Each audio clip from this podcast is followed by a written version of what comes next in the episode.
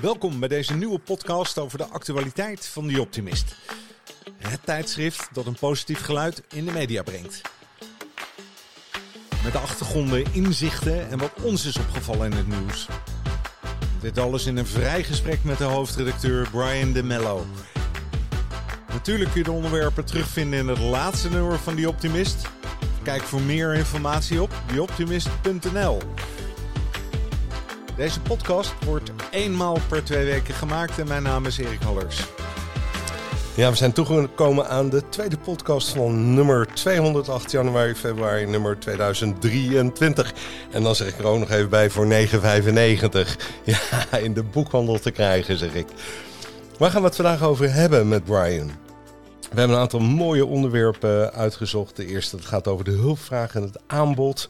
De pionieren als een leider. Nou, wat is nou pionieren? Daar gaan we het over hebben. En zwemmen in een oceaan bij nacht. Hoewel de titel en de inhoud iets anders is. We gaan er naar kijken. Brian, goeiedag. Hey, dag Erik. Goeiedag. Heb je het overleefd? Oud en nieuw bedoel je? Of uh, alle champagne? Kerst, oud en Man, nieuw houd toch alles. op. Die oliebollen, die vlogen Ja? om de oren. Echt vreselijk. Ja? Ja, je moet toch wat. Mhm. Mhm. Heb je een goed boek gelezen? Ik, heb, ik ben nog een paar boeken aan het lezen. Ja, er zitten een paar hele bijzondere tussen. Dat eh, vertel ik de volgende keer wel. Ja, maar het is toch ook mooi over hè, een beetje contemplatie, terugkijken, wat lezen. Ja, dat heb je ook gedaan volgens mij. Hè? Ja, heerlijk was dat. Ja. Fantastisch. Afijn. Ehm, Sally Tan heeft een artikel geschreven, De hulpvraag en het aanbod. En eh, dat gaat over een zelfstandig ondernemer, Loes Vork, die vastliep. En hulp zocht bij de psychotherapeut en de psycholoog Adriaan van het Spijker. En zij gaat uitleggen in dit artikel wat haar nu overkomen is en hoe dat dan werkt, die hulpvraag. Als eerste, Brian, heb jij wel eens een hulpvraag? Da- bijna dagelijks, Erik. Wat een vraag zeg.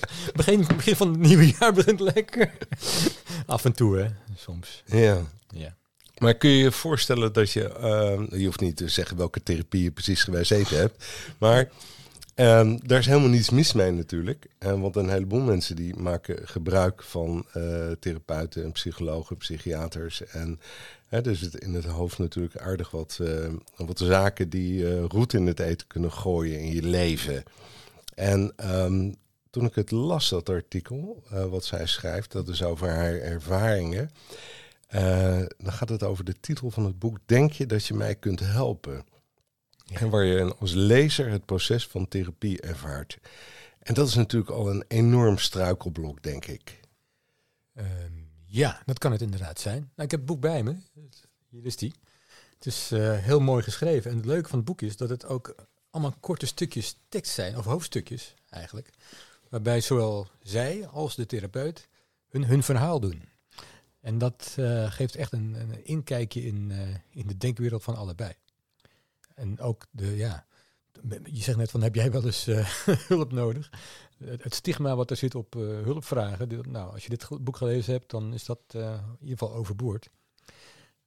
By the way, de enige th- therapie die ik gebruik is chocoladetherapie, maar dat weet jij ook. dat, Ja, eh, werkt. 90 procent. 90%, heerlijk. Ehm, nee, maar zoals Loes en, en Adriaan het hebben opgeschreven, dat geeft een opening voor veel mensen, denk ik, om, eh, om eens na te denken over hoe dat dan zit. Ja, ik vroeg me af, voor wie is het boek eigenlijk geschreven? Want Ja, Is dat nou iemand die op zoek gaat naar... ehm, ik wil wat, maar ik weet niet hoe. Of ik, eh, ik heb een enorme eh, hobbel eh, waar ik overheen moet, waar ik mezelf niet overheen kan zetten. En ik heb er wat ondersteuning bij nodig. Of gaat het... hè, oh, je bent er al geweest en je wilt nog eens even teruglezen van wat er nu eigenlijk aan de hand is geweest. Nou, niet met jezelf, maar in dat hele proces wat daar gaande is. Maar in ieder geval die grote hobbel lijkt mij, hè, voor mensen die dus vermoeden dat een therapeut een, een bepaalde rol zou kunnen vervullen, is het een, een, een zetje in de rug eigenlijk. Hè? Ja, nee, klopt. Het, het is dus allebei. Maar zelfs ook voor de therapeut zelf is het boek eh, nuttig, zou ik bijna zeggen. Omdat hij ook een stuk herkenning eh, zal ervaren. Zeker Ja. het verhaal van, eh, van Adriaan. Dus eh, het werkt denk ik drie kanten op, dit boek. Dat is het mooie ook ervan. Ja. Ze vertelt er ook in. hè, toen ze naar die therapie was geweest, of, of onderweg was hè, naar de Ja. therapie, in de therapie. Mijn man vroeg zich zelfs af of die therapie wel zo'n goed idee was. Dat ging in het begin alleen maar slechter met mij. Weet je, dat is toch ook een, een, een vaak veel voorkomend iets. Hè? Ja. Blijkbaar moet je in je leven eerst door hè, het dal heen voordat er, eh, voordat er licht eh, is. Het is weer die hobbel, hè? Het is ook weer een hobbel. eh, ja, ook weer zo'n hobbel. Maar ook ja. daar geldt voor dat je met een, als een soort metablik moet kijken naar je situatie. Ja. Om dat te kunnen doen, ja, daar helpt het boek ook, ook wel bij. Ja, voor haar, in ieder geval in haar situatie van Loes, ehm, zegt ze, mijn therapeut heeft me voorgedaan hoe ik van mezelf kan houden. Nou ja, dat is dan toch het mooiste uitgangspunt wat je kan hebben. Hè? Ja, Blijkbaar is daar toch heel veel terrein in te winnen. Als, maar- als therapeut heb je ook veel voldoening, denk ik, als een eh, Ja. patiënt dat uiteindelijk zegt. Je weet dat ik ook altijd persoonlijke vragen stel, Brian. Hè? Ik ben bang voor wel. Ja, Mm. kom maar. Hey, en ehm, hoe, hoe, hoe kan je nou bepalen dat je van jezelf houdt? En, en, en, en langs welke meetlat leg je dat dan? Oeh. Gaan we een nieuwe podcast maken daarover? Of nee? Ja, nee. van jezelf. Gewoon, ik zit even te Mhm. filosoferen eh, daarover. Ja. Dan denk je, ja, ik hou van mezelf. Ik hou van mezelf. Ja, hoeveel dan? Ja, en, en wanneer dan? En waarom dan? En eh, nou, dit, dit zijn allemaal Mhm. natuurlijk hele elementaire eh, vragen als je daar naar op zoek bent. En sommigen die walsen er ook overheen en die, die hebben hè, zonder problemen kunnen ze dat allemaal het leven Mhm. hè, doorgronden en begrijpen. En ze hebben nooit ergens last van. Nou, dat leuk dat je het zegt, want ik had laatst een ander artikel en dat ging erover over het stemmetje in je hoofd. En eh, stel jezelf eens de vraag hoe vaak dat stemmetje in je hoofd iets negatiefs zegt tegen jezelf. Zo van, oh wat stom van me dat ik dat heb gedaan. Of eh, was ik daar maar niet aan begonnen. Of, eh, oh, eh, waarom doe je het in hemelsnaam zo? Als, je, als je dat telkens tegen jezelf zegt, dus die, die negatieve stem, die, die vermanende stem in je hoofd, dat is ook wel een vorm van eh, te weinig van jezelf houden, denk ik. Ja. Jezelf accepteren zoals je bent, da- daar begint het ook mee. Dus ook, dat hoort ook bij van jezelf houden. Ja, ik vind dat het zijn zulke eh, grote woorden, maar ook kleine woorden. En je weet niet waar ze aan moeten afmeten. Hè? Mhm. Van jezelf houden. Nou ja, wat is dat hè? Hoe, Ja. hoe werkt dat dan? En hoe doe je dat dan? Complexe zaken. Het leven is best wel complex hè? Voor sommige mensen. Maar als je Ja. goede chocola eet, valt mee. eh, Ja, maar ik denk dat het leven heel complex is voor een heleboel mensen. Zeker. Zeker als je erover na gaat denken. Wat dat nu eigenlijk allemaal betekent. Afijn, aan te raden dit boek. zeker, zeker. Pionieren als een leider. Ehm, uit zuiver zakelijk, blijf vernieuwen. Het is eenzaam aan de top, is een vaak gehoorde uitdrukking. Maar misschien is het niet erg om eenzaam te zijn als je als leider bewust aan het pionieren bent. Carla de Ruiter schreef er een boek over. En Brian vroeg haar een toelichting en vooral. Komt het goed met de wereld? Dat is de vraag die we aan het einde gaan beantwoorden, Brian. Je hebt het artikel zelf geschreven. Vertel eens Ja. iets over het interview. Het interview, ja, Carla ken ik al een tijdje. Eh, ze is ooit hoofdredacteur geweest van eh, Pioniers eh, Magazine. Dus het woord pionieren is haar niet vreemd. Ehm, ze heeft ook gesproken op een van onze evenementen vorig jaar.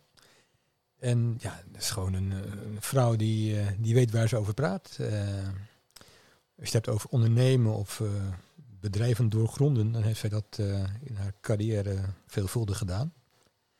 En uiteindelijk is het boek er gekomen. En ja, het is gewoon een heel bijzonder boek waarin ze heel veel aspecten van leiderschap behandelt.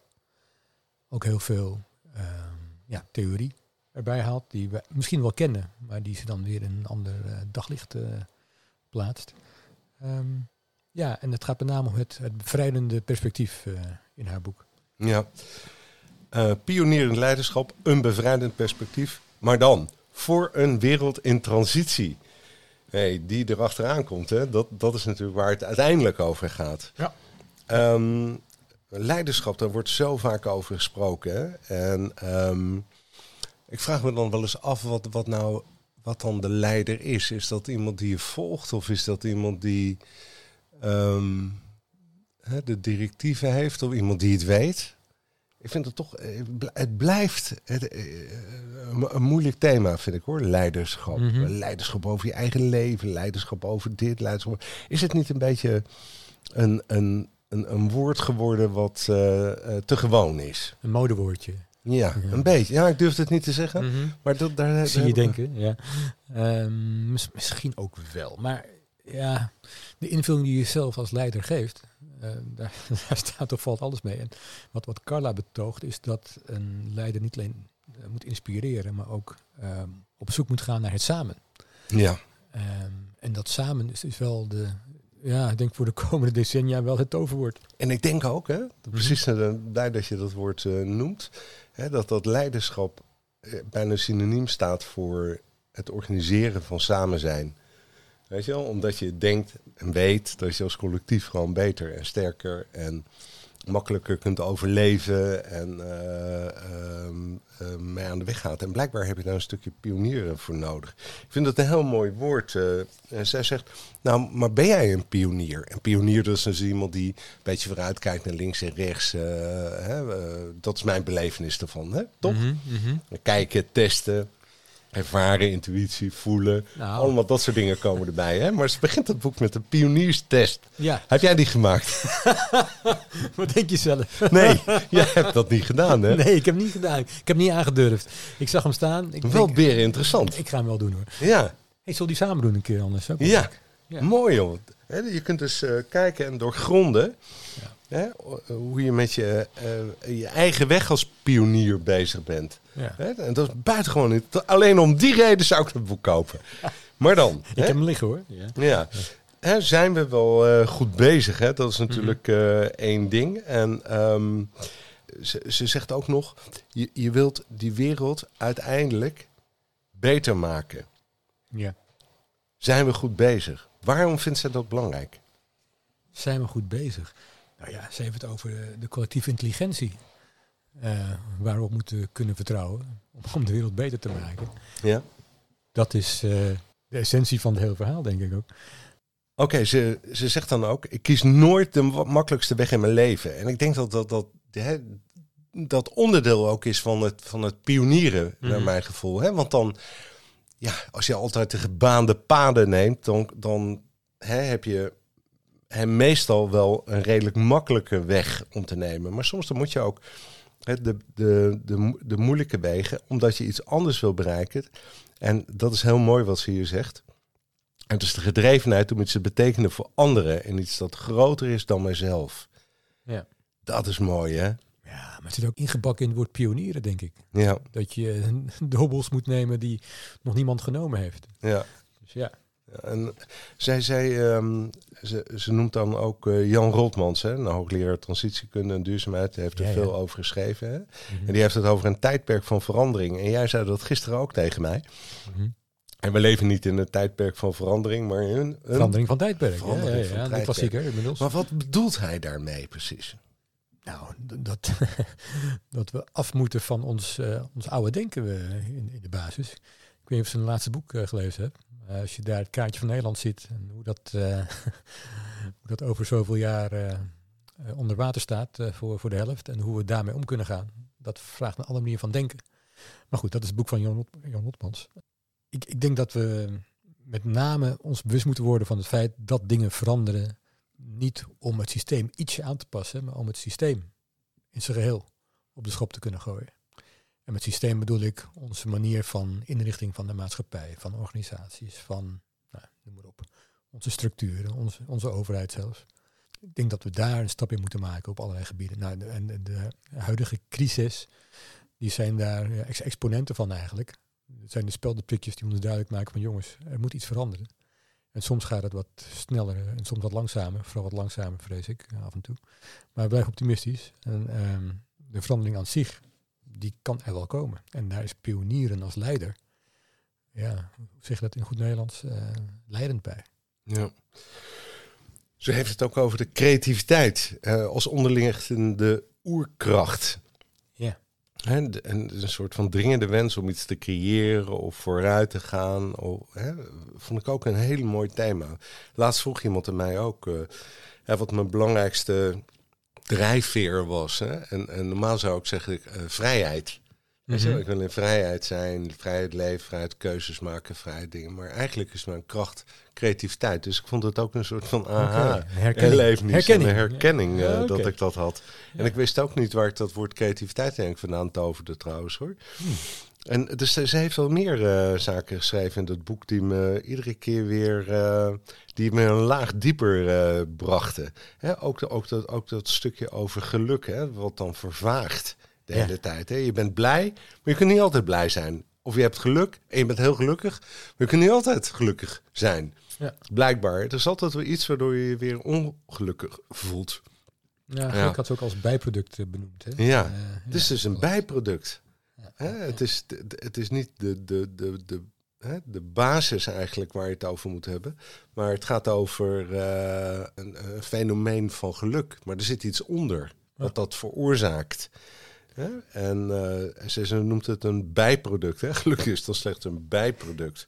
Ja, toevallig heb ik het ook gezegd in een andere podcast waar ik de gast was laatst. Uh, daar vroegen ze ook van, ben je gelukkig en wat... En hoe, hoe kijk je tegen geluk aan? Ik denk inderdaad, geluk is een resultante van, degene, van dingen die je doet, eh, waar je in gelooft. Ja. Goed. Ja.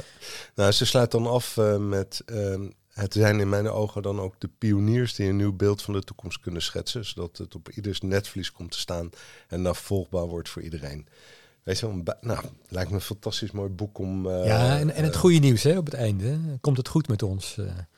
Ja. Maar zo'n heel klein stukje tekst wat eraan uh, gewijd is. Ik zie echt maar, maar drie zinnen. Dat, dat heet een cliffhanger. Oh, oké. Okay. boek lezen. Dan wil je het verklappen. Ja, ja, ja. Komt het goed? Ja, een beetje wel. Het, het, vertrouwen heeft ze. Dus ze is een optimist. Ja.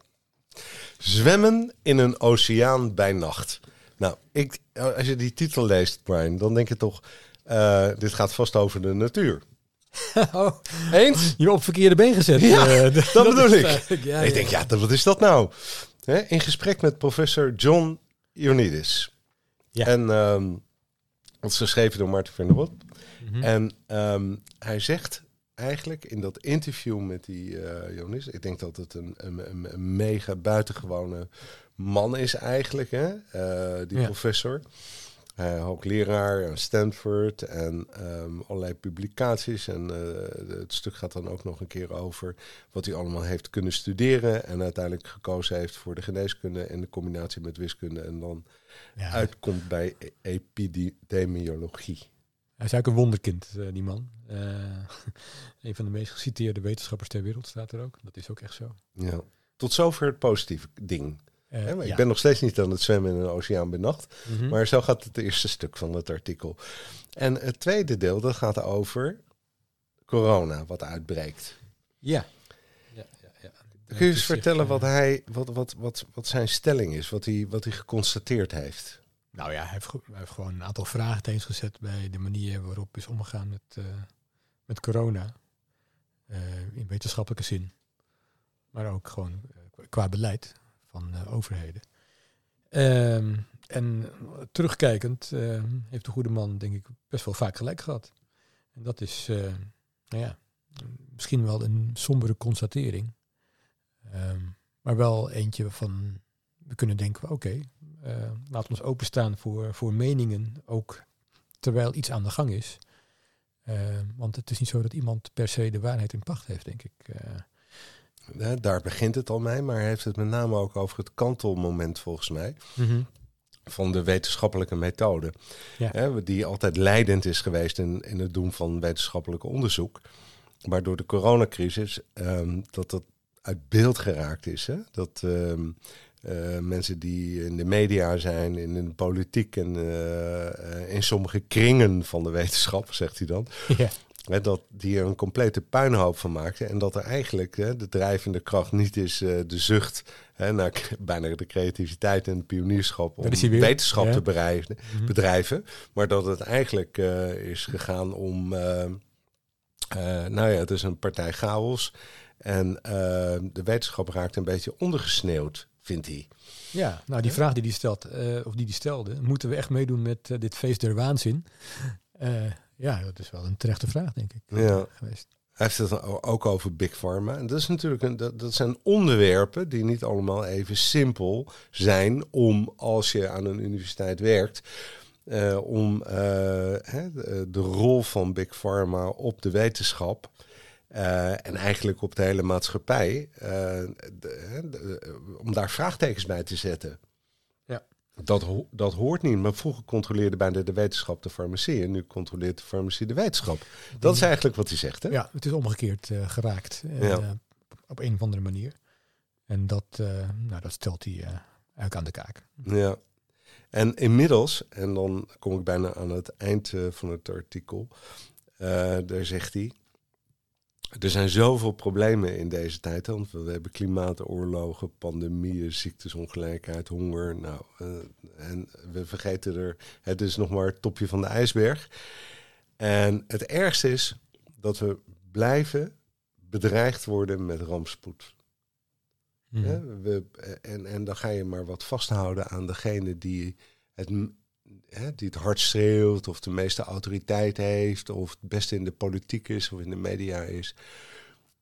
Ehm, maar dat is niet altijd de wetenschap. Nee, en daar is er wel een pleitbezorger voor. Om juist wel naar die wetenschap te kijken. En, en naar de, de logische conclusie die daaruit Ja. volgt. Wat grappig, ik kreeg laatst kreeg ik een, een schrijven van een lezer. Die dit artikel ook had gelezen. En die was een beetje verbaasd over de vergevingsgezindheid van Ioannidis. Eh, dus hij is best wel miskend tijdens eh, de coronaperiode. Ja, dat, Eh. die moet vechten voor zijn baan hè, als Ja. je pech hebt. Klopt. Ehm, maar hij zegt ook van, oké, laten we vooruitkijken nu. Wat we hebben geleerd en wat we hebben gezien. Dus hij pleit ook voor begrip. En dat is, nou ja, als je, als je weet wat hij heeft meegemaakt, dan denk ik van, oké, dat is knap als je zo kunt, kunt kijken naar de wereld. Ehm, maar goed, Ja. het is, ook- wat ik zei, het is ook een briljante man in die zin dat hij ook kan. Briljant. En uiteindelijk kom je er dan erachter wat nou zwemmen in een oceaan bij nacht eh, betekent. Hè? Mhm. Hij eh, komt uit eh, Griekenland. Hè? Voor iemand Ja. die s'nachts in Griekenland heeft gezwommen, hè? zegt hij dan, is dit waarschijnlijk een van de beste ervaringen die je hebt gehad. En je kunt verdrinken en er zijn haaien in de buurt. En, maar we moeten leren om in die oceaan te blijven zwemmen. Ja, het is een beetje dubbel gevoel. Wat Ja, ik, mooi, wat hè, dit, hè? Doe je niet te zijn more hier. genieten en spanning tegelijkertijd. Ja. Mooi, mooi, mooi. Hij verwijst trouwens ook naar een artikel, of een film moet ik Ja, zeggen. documentaire. Out2see.com. Ga hem kijken, zeg ik dan. Yes. En eh, als laatste, dan noem ik de agenda. Ehm, wat staat er op de agenda? Op de agenda staat 19 januari. Dan hebben wij een eerste eh, ja, eh, gespreksavond. Die hebben de naam eh, Dialoog Antropia gegeven. We doen het in Antropia, in Driebergen. Ehm, en dat doen we op een avond, de 19e dus, op een donderdag. En dan hebben we eh, een paar gasten die het hebben over een thema. Het thema is deze keer gezondheid en welzijn. En eh, ik kan vast één gast verklappen. Dat is dokter Patricia Bruining, wel bekend van tv ook. Epidemioloog ehm, is ze, onder andere. En die gaat ons vertellen hoe we tegen de volgende pandemie aan kunnen kijken. Ik ben heel benieuwd. Het zal weer spannend worden. Heel spannend, heel spannend. Hey Brian, super bedankt eh, voor deze tweede podcast van nummer 208. Graag En ik zeg tot de volgende keer.